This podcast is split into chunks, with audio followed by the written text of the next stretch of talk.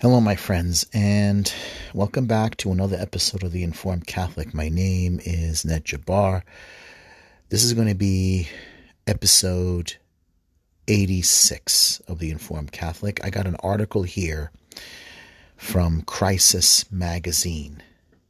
Uh, it's from September 22nd, 2022, so it's a little late. It's by Eric Sammons, um, S A M M O N S the anti Catholic path of synodality. We've been hearing this whole term of synodality. Um, it's kind of like basically, it's something that pretty much dominates the. Um, the Eastern Orthodox, uh, the Synod, sort of like a, I guess you can say, kind of like a Congress or a Senate of bishops. And um, I guess you can say it's similar to what the Sanhedrin basically was for Israel, but let's just look at this over here. It's here's a here's a bio of the whole thing. This week, the USCCB released a report with the bureaucratically self-important title National Synthesis of the People of God in the United States of America for the diocesan, diocesan phase of 2021 to 2023 synod essentially its report from the bishops summarizing the result of the past year's synodal listening sessions held in the diocese throughout the country. It's as bad as you expect. We see i don't think mr simmons simmons here um, has a very positive view about it. I don't. Um, it's it's kind of like just uh I, I I really hesitate to say anything because it's really um I find the whole idea bad because there's a lot of to me it's just a, a nest bed. A, a, a nest bed a hole of festering activists. And um, because activists love this. They love this because this is a field day for them. To me, this is just a, a field day for them to, to grab hold of money, to me, for all the Judases to rob the church.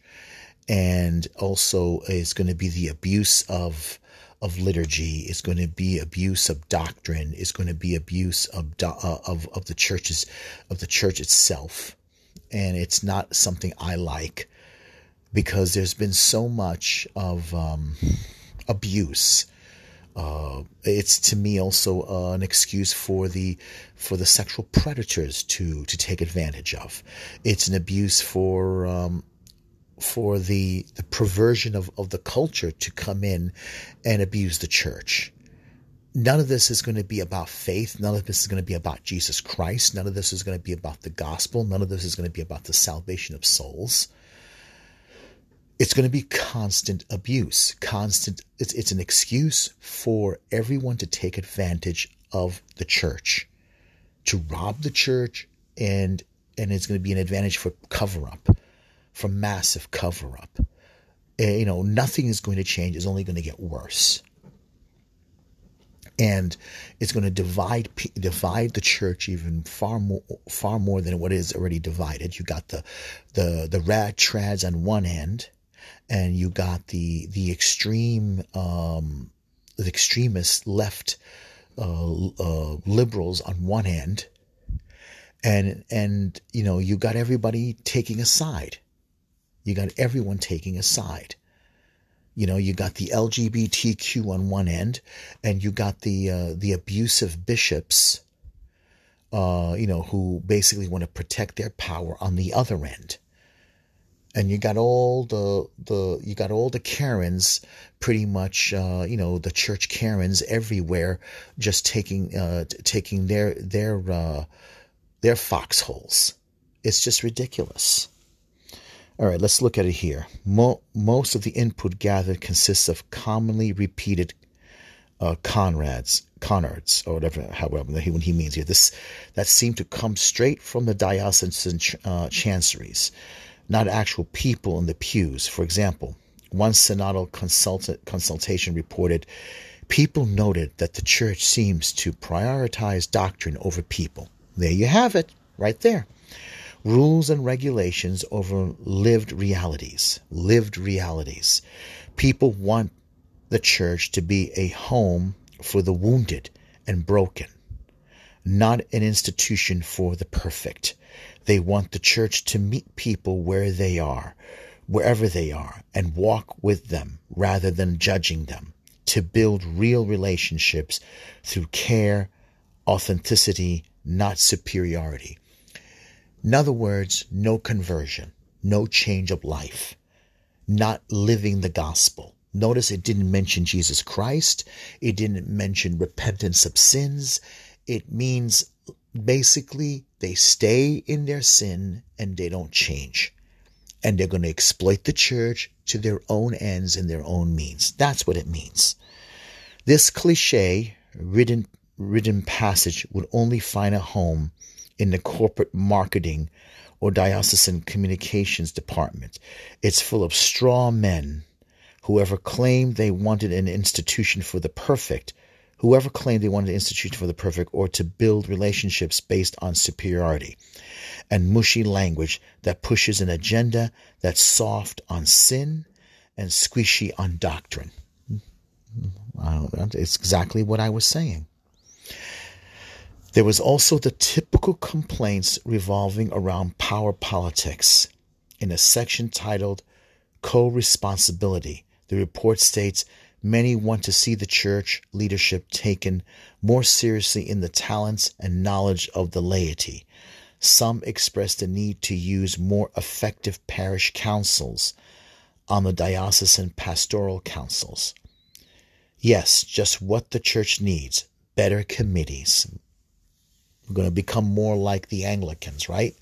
To the point, I mean, Never mind trying to get people back into church. Never mind trying to do more um, reverent liturgies. Never mind. Uh, never mind better homilies. Never mind.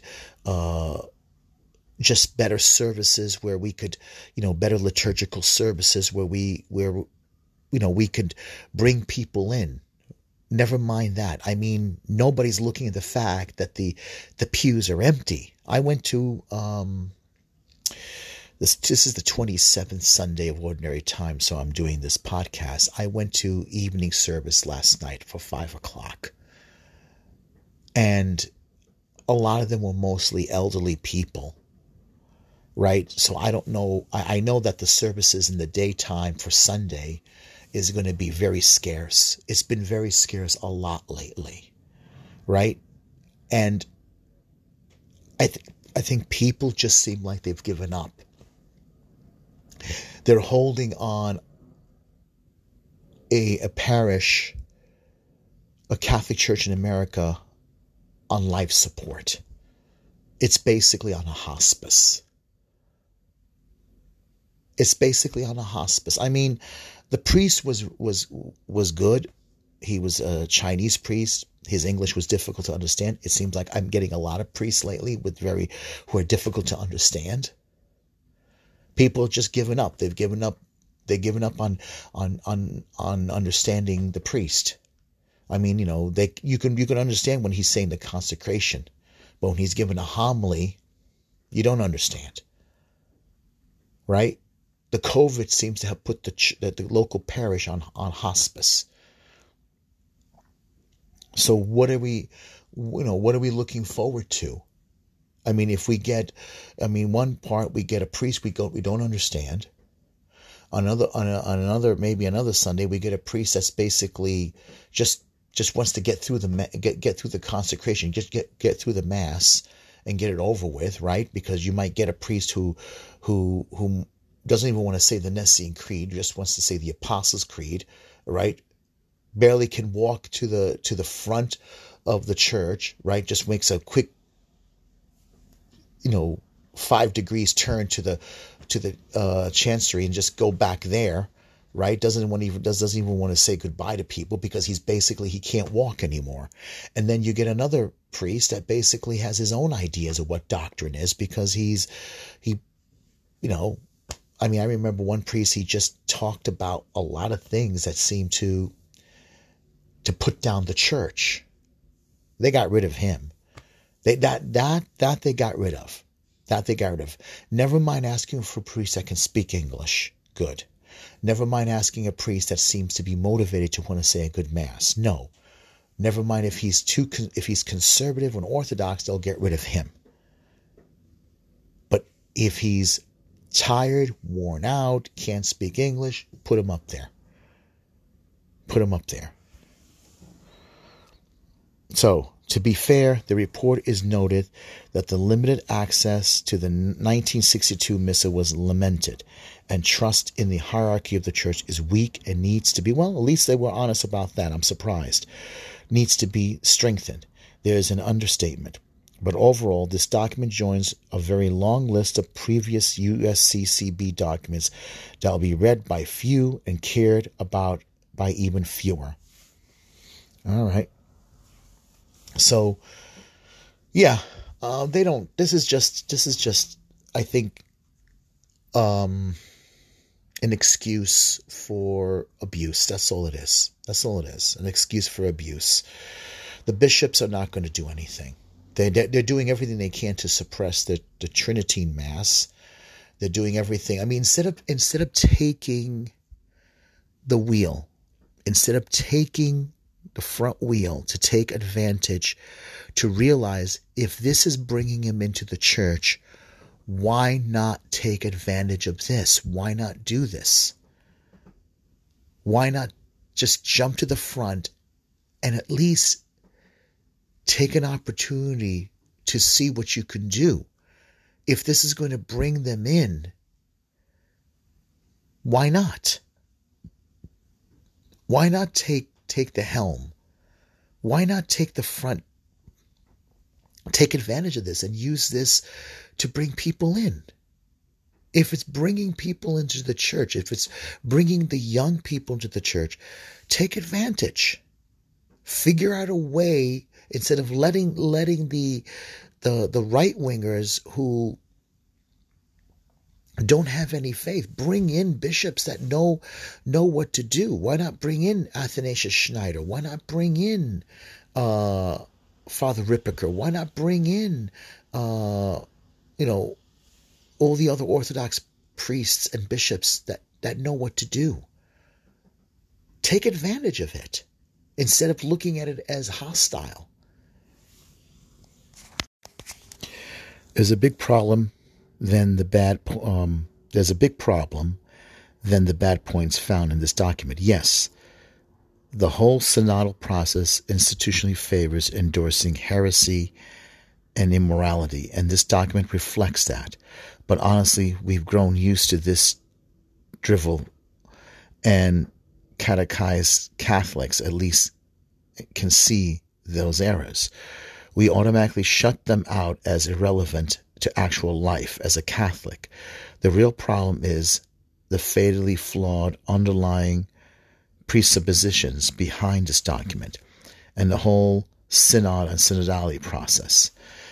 The assumption behind this process is that the church is an, institution that shapes itself to, to the wants and desires of its members. The USCCB document highlighted the statement People want the church to be a home for the wounded and broken, not an institution for the perfect. that problem I really hate. I hate I hate that that statement. This presumes that it matters what the people want, but ultimately it doesn't.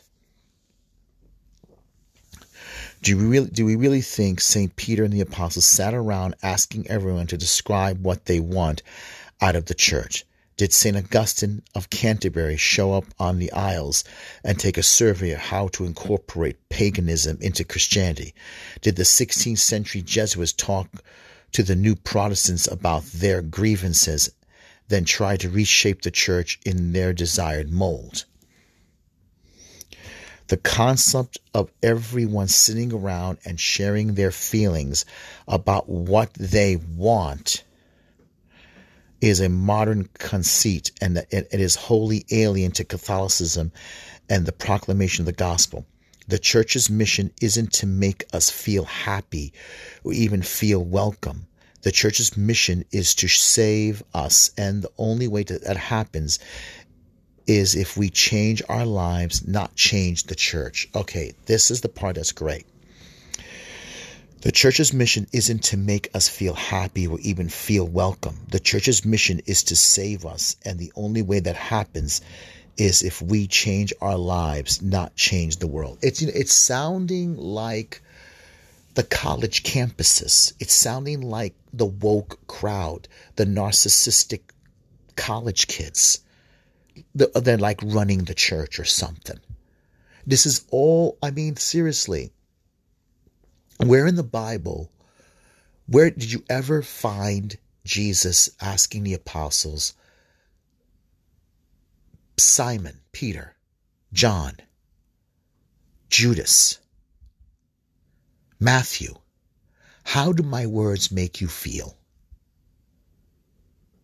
Is there anything in my words that trouble you? No. He never asked them. You'll never hear the word feel throughout the whole the whole Bible. I don't think you you ever hear the word feelings. I mean, yeah, you may hear the psalmist this, describing his feelings in metaphors. He may feel uh, the psalmist may describe abandonment.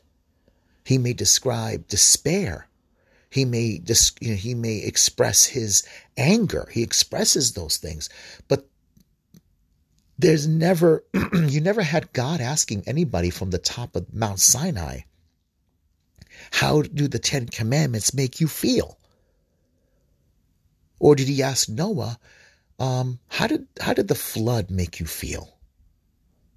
No, he didn't even ask Abraham, about how, you know, you know, Abraham's feelings about him going down and destroying Sodom and Gomorrah. Or did did God ever ask any of the Israelites um, how did how did the ten plagues of Egypt make you feel? Well, how did the me covering the Pharaoh and his chariots, um, you know, in the Red Sea, drowning him? How did that make you feel? Or how did the poison uh, snakes, the the asp that I sent, because you guys, uh, you know, got me angry and you cursed the manna, and I sent you serpents to to you know, to to bite you, to poison you. How did that make you feel? No, he never asked that kind of question. He never asked that. The point is, it's obedience of faith. This is a modern Western construct, which is a word they love to use now, construct, about feelings. Feelings is is is is irrelevant you know, and we're obsessed with feelings. And the truth is, you know who's obsessed with feelings? Unrepented sinners. Unrepented sinners are expressed about how they feel. Remember Judas when when when uh, Mary took the the jar or the, the bottle of nard, broke the seal, poured it over Jesus' head, and on his feet and wiped his his feet with her hair. And what did he do? He expressed his disdain towards it and said, Why this waste? We could have sold it and gotten proceeds and given it to the poor. What did Jesus say? Since when do you care so much about the poor? Leave her alone. She's done a good deed for me. She's prepared me for my funeral. You will always have the poor with you but you will not always have me. Nobody seems to care that we have Jesus. Nobody seems to care about him. Everybody's everybody everybody cares about their unrepented sins. Because that's what that's what happens to us when we don't want to repent. We care about our own sinful nature. We don't want to give it up. We want the church to accept it. This is why the whole idea is meet us where we are. Walk with us, don't judge us. Don't tell us to repent. Don't ask us to repent because we're not going to repent. That's what it's that's what the report says. And the church is going to be destroyed because let me tell you something. Sinners don't have to come back. If they're if you know unrepentant sinners don't have to come back. They just simply can walk out there. That's the whole point. They just want to use the church's resources. And there's a lot of people in charge that are just the same way. The bishops and the people in the chancery, all the Karens, nobody cares about about repenting. I mean, just just now, a couple of minutes ago on the radio, a woman ran a man over, killed him. Why? Because he was cruel to a cat, and she didn't like that. So are we going to meet her halfway? You know, Dr. Jordan Peterson says when you talk about saving the world, when you're talking about saving the environment, what you're really expressing is a hatred for humanity, a hatred for, for, for the people of the world. You're not really talking about saving people because you're not talking about people. You don't care about people. So sinners, unrepentant sinners, don't care to repent. And the truth is, they hate the church. And they hate the gospel and they hate Christ. Nobody wants to say that. Because you know why? The people in charge are unrepentant. It's just, you know, unbelievable. It's really unbelievable. This is why so many people this is why there's no faith in the Eucharist. Notice they don't mention the sacrament. They don't they don't they don't mention the real presence in the Eucharist. They, they they keep doing the same thing over and over again, the same stupid thing, hoping that they might get a different result. And the answer is they're not getting a different result because they don't want a different result. They don't want a different result. These are people who hate the church. All right? I'm sorry. You think all these illegals, these illegals who are here, really want the church for the gospel? No, some people want the church for one thing covering covering their bodies filling their bellies, right? They want to they, they want they want to get the handouts. I'm I'm sorry, I'm not being anti-immigrant, but I'm saying is they're uncatechized. They don't care about the gospel. They care only that their bellies are filled. This is why the church is empty because you're ignoring the fact that they're not there for the gospel. They're not there to live a holy life which is why they don't show up every Sunday. You give them what they need because they want only the material needs. People, no, people really, it's a psychological thing. They're not, they've been, they were uncatechized before they came. They know the church will give them a handout. But the church is not asking them to repent to be to, to be the people of God, to become a new creature, because that's what repentance means. It means you end your earthly, unrepentant life and you become a new creature in Christ. Repentance of sin, to be born again to become a new creature, but you're not giving them that because you're not, you know, you're going through the process. they'll they'll they'll go through the process. They'll go through the process of catechesis, but their intentions is not to change. Their repentance is not to change, which is why they don't come back. Which is why after they go through the process, and then when they don't need the church anymore, when their needs are met, right? When their needs, when their when their material needs are, let, are, are met, and if the church, if you know, they'll come back if they if their material needs are not met. But if their material needs are completely met by the world, by the by the by the materialistic world, what do they need the church? Because the church has not really, you know, done anything for them. It has not. It has not really. The church has addressed their physical needs, not their spiritual needs. And the truth is, the people who work in the catechesis class are are looking at this as a job. Because that's all it is, is a job. There's no there's no real risk. The only the only loss is if the church if the parish shuts down. That's all I'm saying. It's you know nobody's paying attention to that. I remember right before Easter Sunday, I, I, I talked about this before, before. There was a group of nuns. They were coming by. They they tried to help out with the with the with the catechism program. They asked all the kids to line up right in front of the altar to take a picture. Some of the kids didn't want to take their mask off because they thought it was corny and stupid. And I remember one kid there was one kid taking a picture and all the nuns lined up with them there was one girl on one end of the uh, this the main the sanctuary in the front and she had her mask on and she had her right hand up and she pulled out her middle finger she pulled it back in because i guess she she had a second thought about it but i clearly saw her middle finger sticking out basically saying f you to the world now, I saw it. Naturally, the nuns didn't see it because they were all lined up with them to take the photo. But I saw it. I caught a hold of it. Now let me ask you: Do you think that girl's probably come back to the to to, to, to church after her her confirmation and her first communion? I don't think so. I don't think so. This is the problem, what I'm saying about the catechists. They're just become like so, their heads are so up in the clouds, or they just don't want to see it. I'm not saying the nuns, the, the nuns, the nuns themselves had good, good intentions. Their intentions were to break the, to make these kids holy, but sometimes you also don't want to see what's there because you just don't know how to deal with it.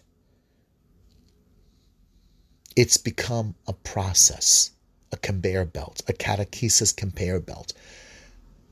Put them through the process and out the door. And then you get the next one, put them through the process and out the door. There's no real conversion. There's no real presence. It's like, I would say it's probably the routine that was going on in Jesus' day, where the Pharisees simply were imposing the rules of the uh, uh, of of the of their traditions, but in a shadow manner. And maybe that's what happened also during the time right before the Reformation. This is the crisis of faith. I mean, I know that a lot of these people have good intentions.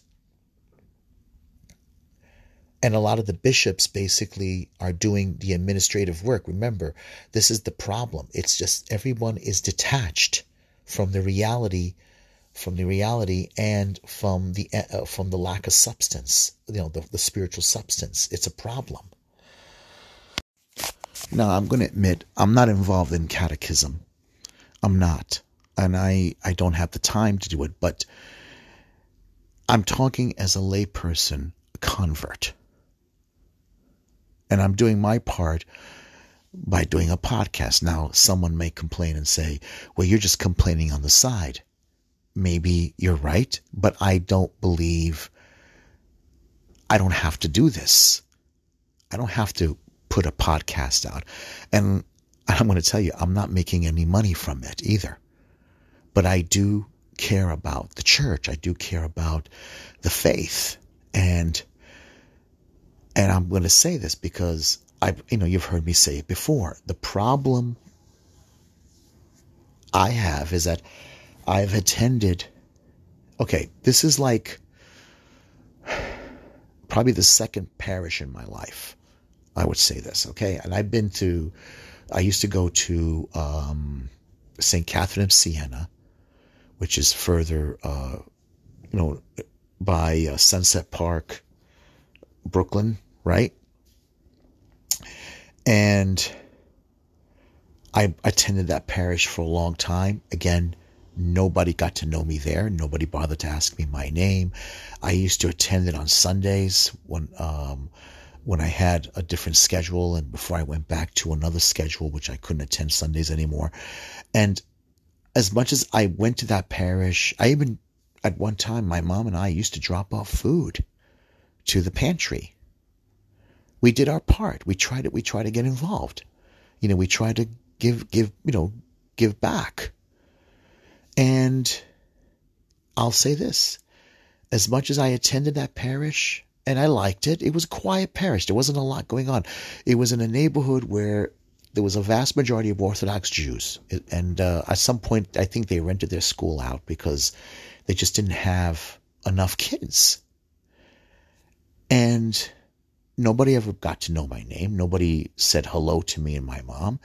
And in this particular basilica, a beautiful basilica, I have to say, it is far more beautiful than St. Catherine of Siena.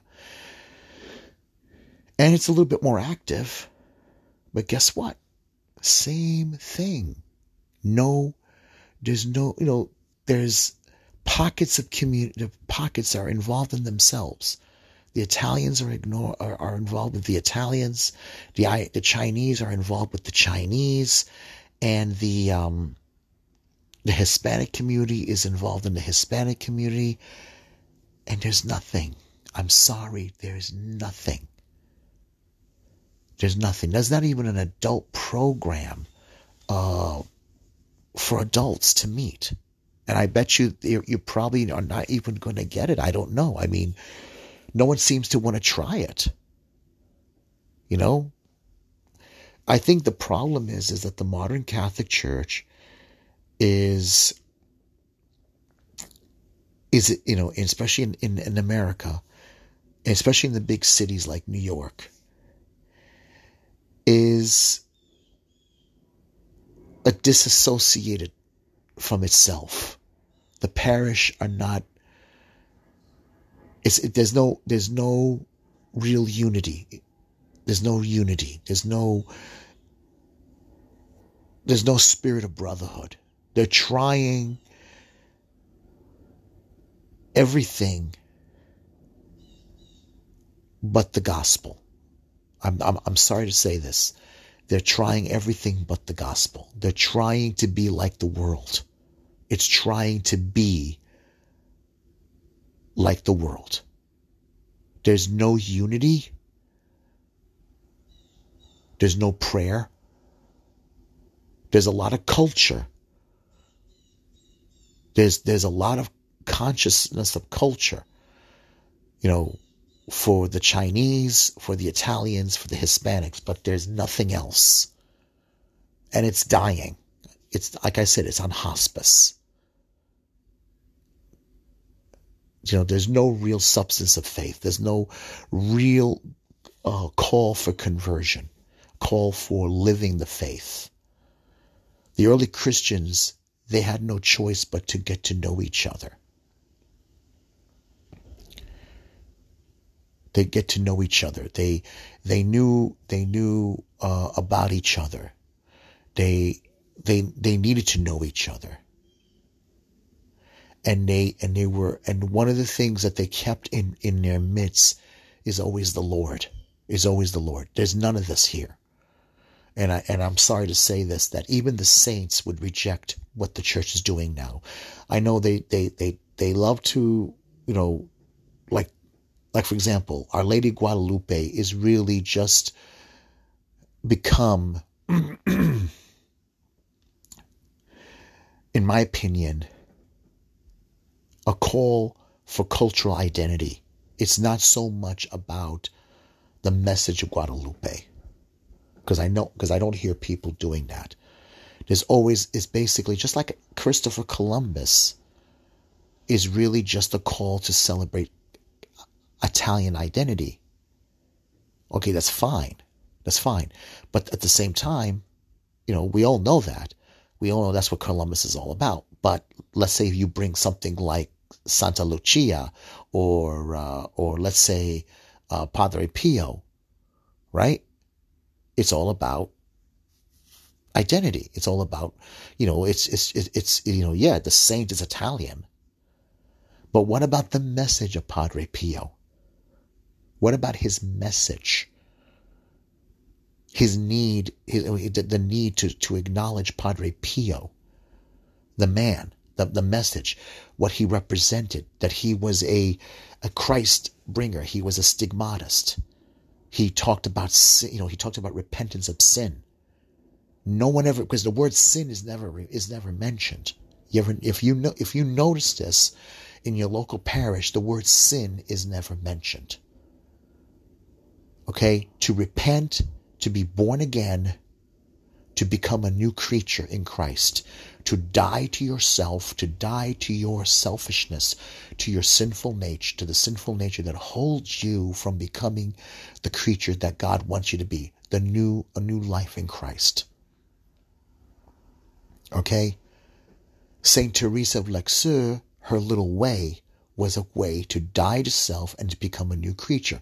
That is the point of every single saint. That is the very message of every saint. It's not about you. It's about Christ. And this is the problem with the modern Catholic Church in America. It's trying to be like the world. It's trying to be imitate the world. It's not imitating Christ. Talk about the message. We come, why do we come to Mass every, I mean, everybody was like a zombie. Everybody was, was like somber and nobody, was no joy. They're holding on. They're holding on because they know they have to hold on to the faith. But the problem is that, yeah, the priest gave a wonderful message last night. I understood some of it, what he was saying. He was talking about a woman who desperately wanted to become pregnant, who wanted to have a baby, who wanted to fulfill her mission to become the woman that God has called her to be, a mother. And I understood that. And she tried. She tried everything. She tried every doctor. And her friend told her, why not become Catholic? And she joined the Catholic Church. I'm sure she was married. Obviously, she had to be married in order to want to have a child, her and her husband. They joined the Catholic Church. They joined the catechesis program. And at some point through the you know, I couldn't hear everything what he was saying. I couldn't understand everything he was saying, but miraculously her prayers were answered. All right? Her prayers were answered. They had a baby girl. And this is a true story that the priest was, was mentioning. And that's beautiful. It's a pro-life message.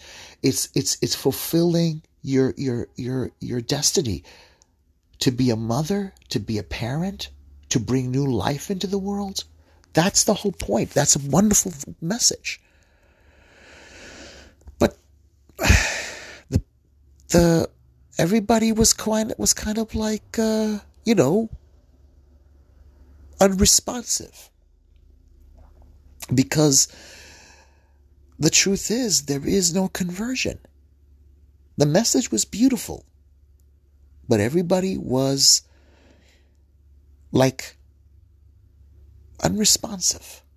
I thought it was a beautiful message, but I mean, I'm going to honestly say it. There's no response. There's no, there's no, there's no true conversion. There's no life. It's lukewarmness you know and i and, and i'm sorry to say this because it's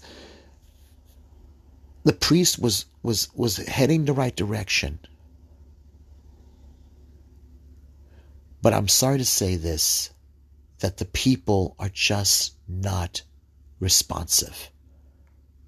There's not enough. There's no real joy of living your faith there should be joy of living the Catholic faith. There should be joy. There should be joy that we have the sacrament, that we have the real presence. There should be joy in the fact that we have the liturgy. And I don't know what I don't know what to say because there's something wrong. There's something wrong in the Catholic faith. There's something really wrong in the church. And the root of it is not being answered. The synodal way is actually not the right direction to go. It's not the right direction to go. It's the wrong direction. It's not, it's, it's, it's, it's more towards the world. It's more towards, towards activism. The real answer is spiritual. And the bishops are not, they don't know how to do it because they're not trained to do it. They're not equipped to do it. They don't have they don't have the right spiritual guidance. They're they're administrators. They're acting like CEOs. And they need I don't think these men can do it. Because I don't I think it's too late for them. Not too late for them to be saved, but too late for them in a sense to to to do this work. They're not equipped to do the work. They're not, they're not, you know, whatever it is, they need to retire and step aside and let some fresh souls, some, some, some souls that really understand what the need are. And they and I think they just don't know how to do it. They just, these men don't know how to do it. A lot of the priests don't know how to do it. Uh, I think a lot of the older generation um, has been uh, walking that path of um, the path of you know un you know not, not not living the faith they can't i think it's hard for them to let go because it's hard for them to admit that they that they that they're failures because they're that, they're failures they they're of that generation that had an idea in their head that they were going to change the world and they didn't realize that what they embraced was the false gospel. Okay? And along the way, God was giving them signs. I mean, people like Scott Hahn, and there were other people who, who came from Protestantism and who discovered the Catholic faith. I mean, when I remember listening to Scott Hahn, there was Catholic priests telling him that he didn't have to convert because they were convinced that Vatican II did not require for him to convert. There was a priest that said that that that did that. He was a chain smoking, you know, potty mouth priest, and I I think I think Scott Hahn, um, because he described him too well, I think that the priest was hurt because he was because he was seen that way. But he was convinced that that Protestants don't have to come to the Catholic Church, that no one has to convert, that you're better off staying where you are. Now,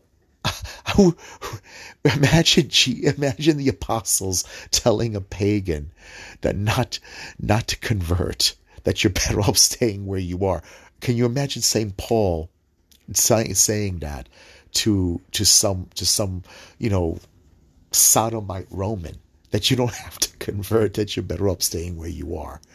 I mean, it's impossible to imagine that. But this is this is this is the this is the beginning of uh Scott Hahn converted sometime between the 70s and 80s, I believe. And I I got exposed to him when I was uh when after I got out of college because I, I remember there was cassette tapes about the conversion of Scott Hahn and I remember um, you know the book I still have the book the uh, home Rome Sweet Home and I remember all those you know you know hearing him talk about those things. I remember he was you know he used to give all these talks and sadly he was told this by this priest and this is the same thing. It's the same thing where where we're being told that converting people was is colonialism. That converting people is destroying their lives. The church's mission is to convert, to bring new souls. And this is this is the mission of it. And the problem is is that you still got this generation of people who think that you know, who don't want to admit that they're wrong. That everything that they, they were told back in the beginning of Vatican II, that started from 1968, maybe 1963, whatever, that everything that, that, that you don't have to convert anybody. Which is why we have all the stuff about LGBT, why we have James Martin, why we have, um, um, you know, these, these, these bad bishops these bad priests, these these these activists. They're all activists. And they're old. they're all old, and some of them are, yes, they are homosexuals, and they don't want to change their lives. They don't want to. They hate. There's this. Sometimes you can love something and hate something at the same time. Love it because you know it's the truth, and hate it because you know it's the truth. It's it's it's uh, it's common that someone can have both those things. And remember, Jesus said, you cannot love God and love the world. You cannot love God and your sin. You cannot love God and money. You cannot love God and mammon. You'll cling to one and you'll hate the other. You'll love one and despise the other. You cannot love both. You cannot have both in your life. And this is something that a lot of these people do not want to admit. So they will they will even reinvent Jesus. They will uh, come up with a whole new Jesus. They will come up with a whole new gospel, or they'll ignore the entire gospel and come up with something completely different. But at the same time, they will remain in the church. A, a paradox. A paradox. Difficult to figure out, difficult to understand, not easy to understand, and you're not going to understand it. I'm sorry. You're just not going to understand it. It's going to be ridiculous and it's going to be absolutely monstrous. You just can't you just can't figure this out. It's impossible to figure this out. And this is the, this is a fact. This is why you have you've had all the sexual abuse crisis. Because you know, it's difficult for these people to admit it. And then you look the other way, and then you get the um, you'll get those who, who also in the church, the, the chancery workers, who will, who have the same problem, who have the same problem as the clergy, the same symptom, the same disease. Love, love the church, hate the church. Love Christ, hate Christ. Love the gospel, hate the gospel. Love the world even more and refuse to admit refuse to admit because it's that same Judas thing. I think of the part where Judas, you know, remember I mentioned where he complained about the the nard, the spiked nard that was used for his uh, preparation for his uh, pre-preparation for his funeral, where Mary Ma- Mary or you know, one of the Marys, I think it could be Mary Magdalene, who poured the nard over his head and, and wiped his feet with her hair. And he says it could have been sold and given to the poor. And then Jesus responded. And he also got the apostles to agree with him. The apostles agree because devotion, devotion like, like Mary, is complete giving of yourself to Christ.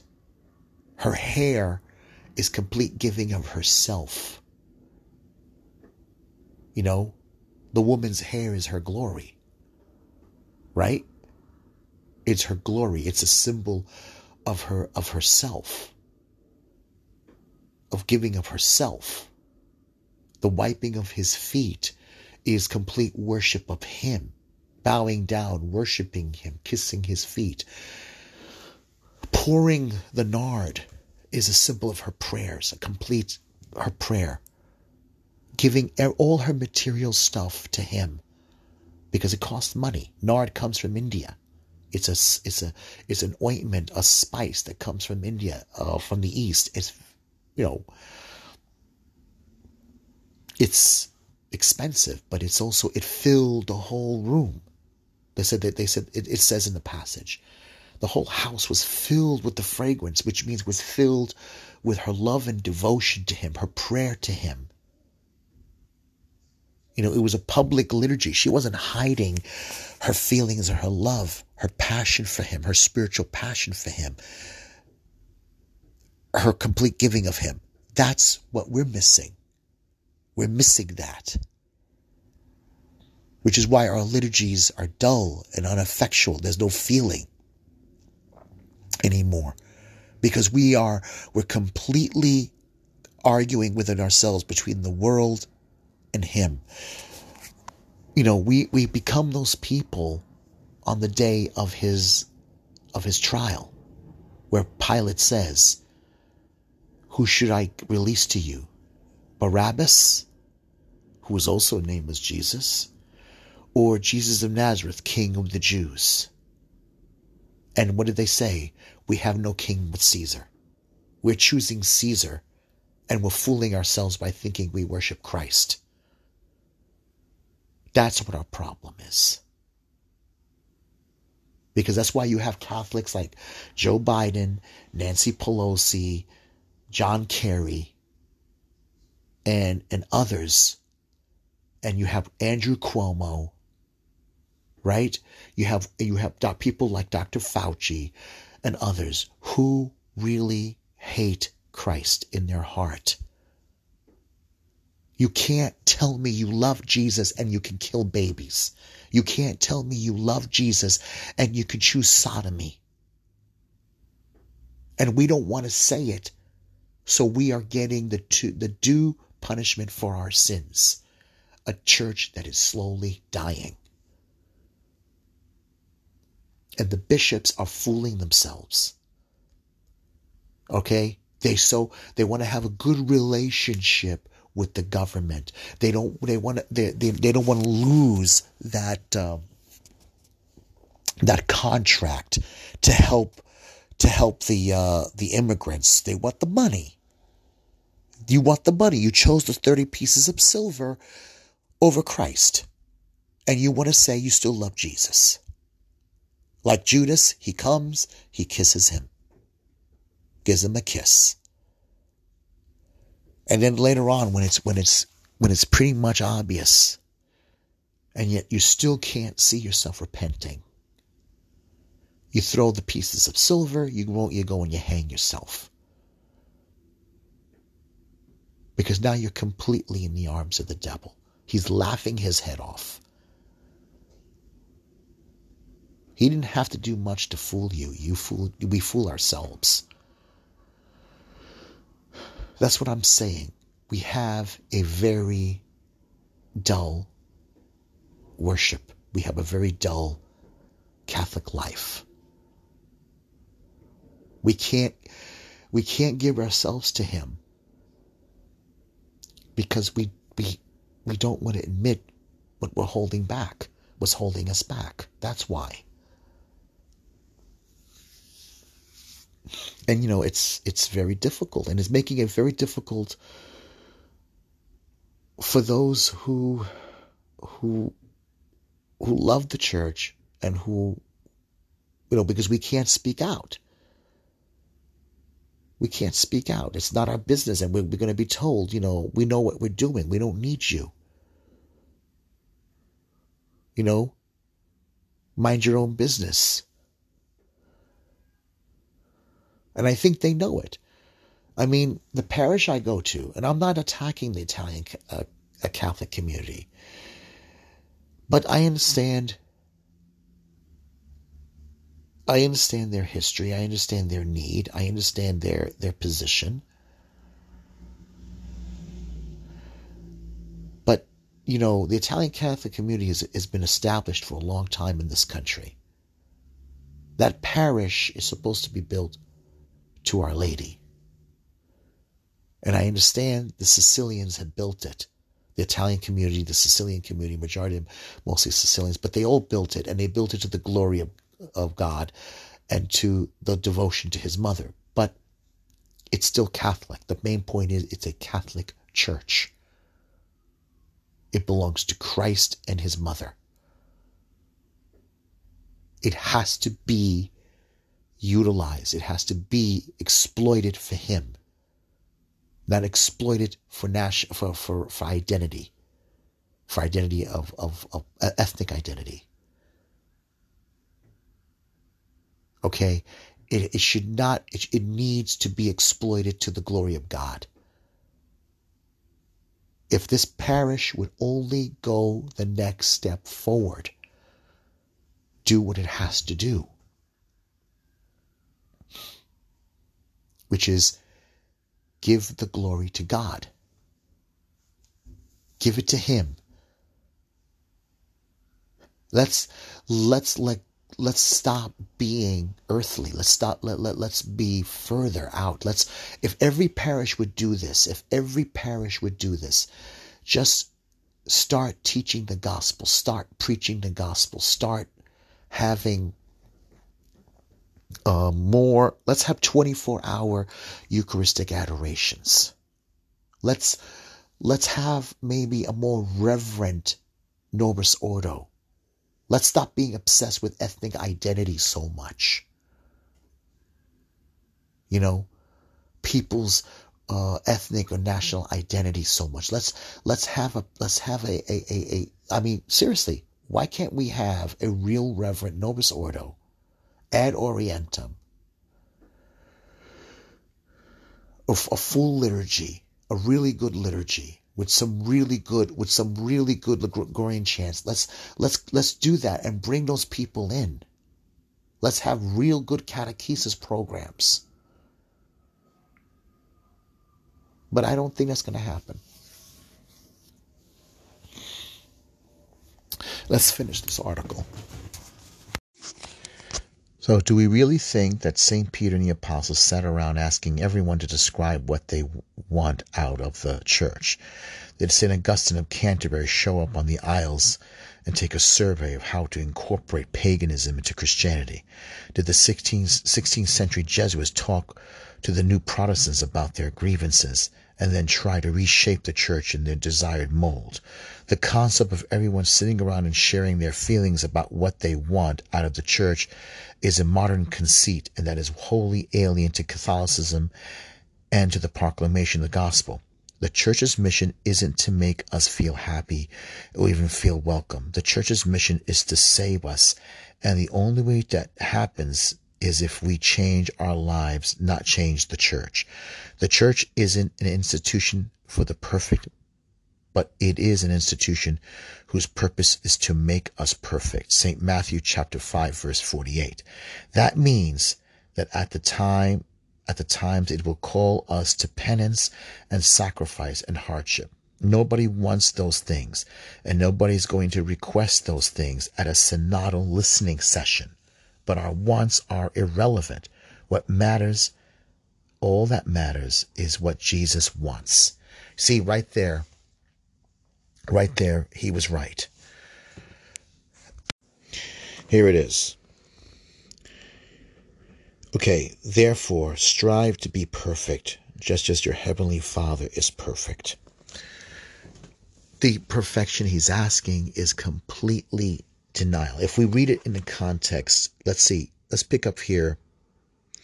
You have heard that it was said, You shall have you shall love your enemies and hate your enemy. Uh, love your neighbor, I'm sorry. You have heard that it was said, You shall love your neighbor and hate your enemy. But I say to you, love your enemies and pray for those who persecute you. This will make you children of your heavenly Father, for he causes his sun to rise on evil people as well as those who are good and his rain falls on both the righteous and the wicked. If you love only those who love you, what, to- what reward will you receive? Do not even tax collectors do the same? And if you greet only your brethren, what, what about what about is that so extraordinary? Even the pagans do as much. What he's saying here in the next line is strive to be perfect as your heavenly Father is perfect. What he's saying here we don't have to. We can love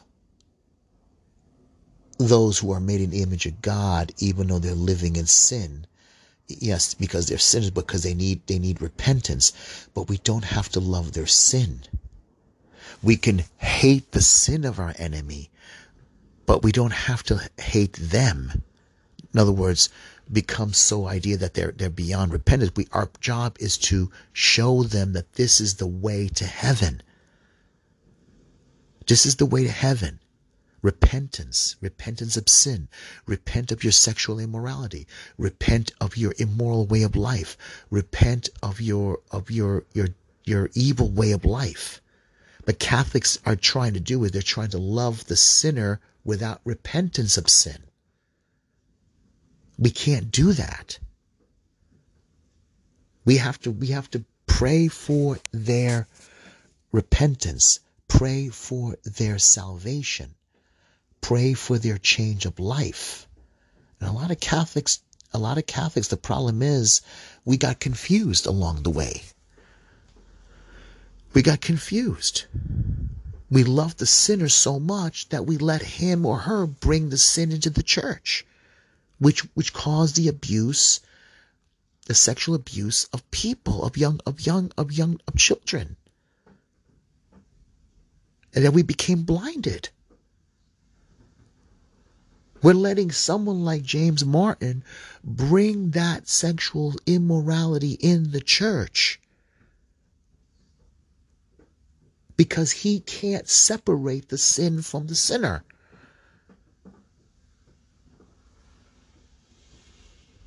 And this and and and this is happening all over to the point that a lot of our bishops in the in the in the audible book I'm listening to um which is the smoke of Satan, a lot of bishops don't know don't don't want to say anything now. They don't want to say anything. They, they're they're so they're so into their business that they they can't say anything now. Let's go on here. The church is not a democracy. It's a monarch. It's a monarchy with Jesus as king. It is him whom we should be asking, what do you want? not a group of sub- suburban Catholics in their 60s imbued with the false self centered presupposition of modern culture. You see, right there, he said it. You know, a lot of Catholics who are activists, the young, the old, now they're just a bunch of old gray haired hippies, bitter old hippies, who basically uh, can't can't admit that they're wrong because that's the problem with that generation It's even now a lot of the young people are going to become like them. A lot of the young generation X's, they're so narcissistic. They love attention. They're, the, cho- the program I saw recently in the show The Chosen, and I'm afraid Dallas Jenkins was doesn't know how to see this. I think he wants the show to be successful so much that I think he he doesn't realize this. They had it the whole thing with the Generation Z, or whatever you want to call them, and the first one about getting surprising them by watching The Chosen was great. It was wonderful. But then he they brought them in again, and they and, and the funny part is I noticed it's not the same.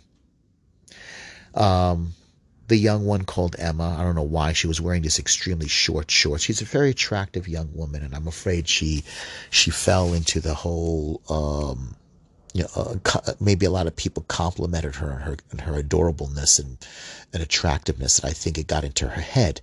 And but none of them talked about and, and a lot and there was a young man there who's obviously um, has a same sex attraction. He he was um,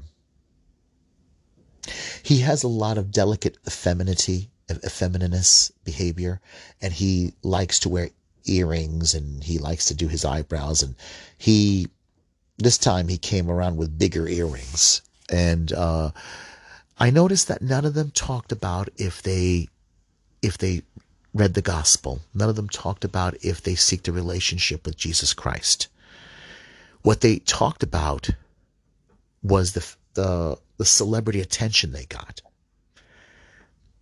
And then they also talked about like attacking the church because some of them have been hurt uh, like the young, uh, attractive African American woman named Imana, I think Imani, she was sexually abused in, in a Protestant church. They're not, uh, only one of them is Catholic. Her name was Audrey. But even the young, uh, young man named Adrian, I think his name is, uh, African American man, who Jonathan Roumie, um, kind of said some very important words to him that that struggle in his heart that's Christ talking to him, drawing, trying to get closer to him. None of them talked about conversion. None of them talked about a, a sense of conversion or a sense that they decided to search the gospel. Instead, it was, like I said, it, it basically, they fell back into narcissistic attention. And this young generation is very narcissistic. It's extremely narcissistic because it's all about me. You see, like like the article says here, it's all about me, and this is the result of it. And we don't know how to stop talking about ourselves. We don't know how to folk. We've been we've been made to to feel that we have to focus on ourselves, that our feelings are very important, but we don't even know what we're feeling. That's the problem. The more I see of the synod on synodality process, the more obvious it becomes that it's not just a colossal waste of time. It's actually moving Catholics away from the gospel. The whole concept is fatally flawed and should be resisted by Catholics. We do not look to our fellow Catholics to reshape the church in our image. We look to Christ to reshape us into his image by the help of the church. There you have it. It's it's great. I think that's fantastic what he just did. Now, I don't know what it is here about the uh, the report. Let's check it out. What's this here? Uh, please don't tell me it's something I have to download. Yes, it is. No. Okay.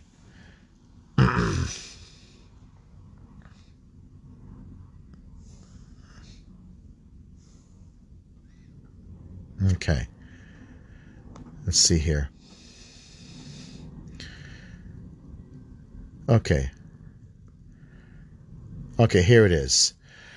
Dear sisters and brothers in Christ Jesus, with immense gratitude, I have the distinct honor of sharing with you the National Synthesis, Project uh, uh, of the People of God in the United States of America for diocesan. Okay, this is, I guess, the report, but um, I'm not going to read it because I think what I just read was enough for us. Oh, wow. So, I agree with him with this. I think it's totally true. Okay, so it's it's it's a problem, and I think our um, our Catholic bishops just don't understand it. It's a serious problem. You can't. They don't know how to talk. Everything is done with a corporate attitude. The bishops I don't think are really being good shepherds. They're being more CEOs.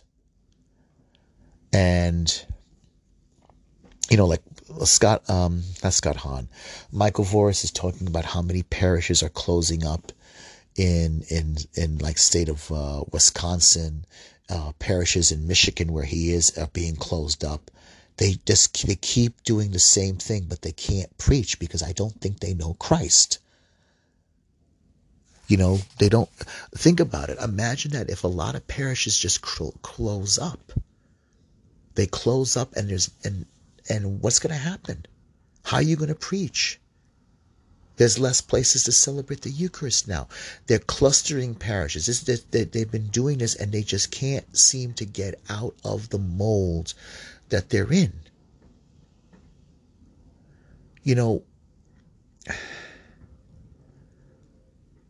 And I think the problem is,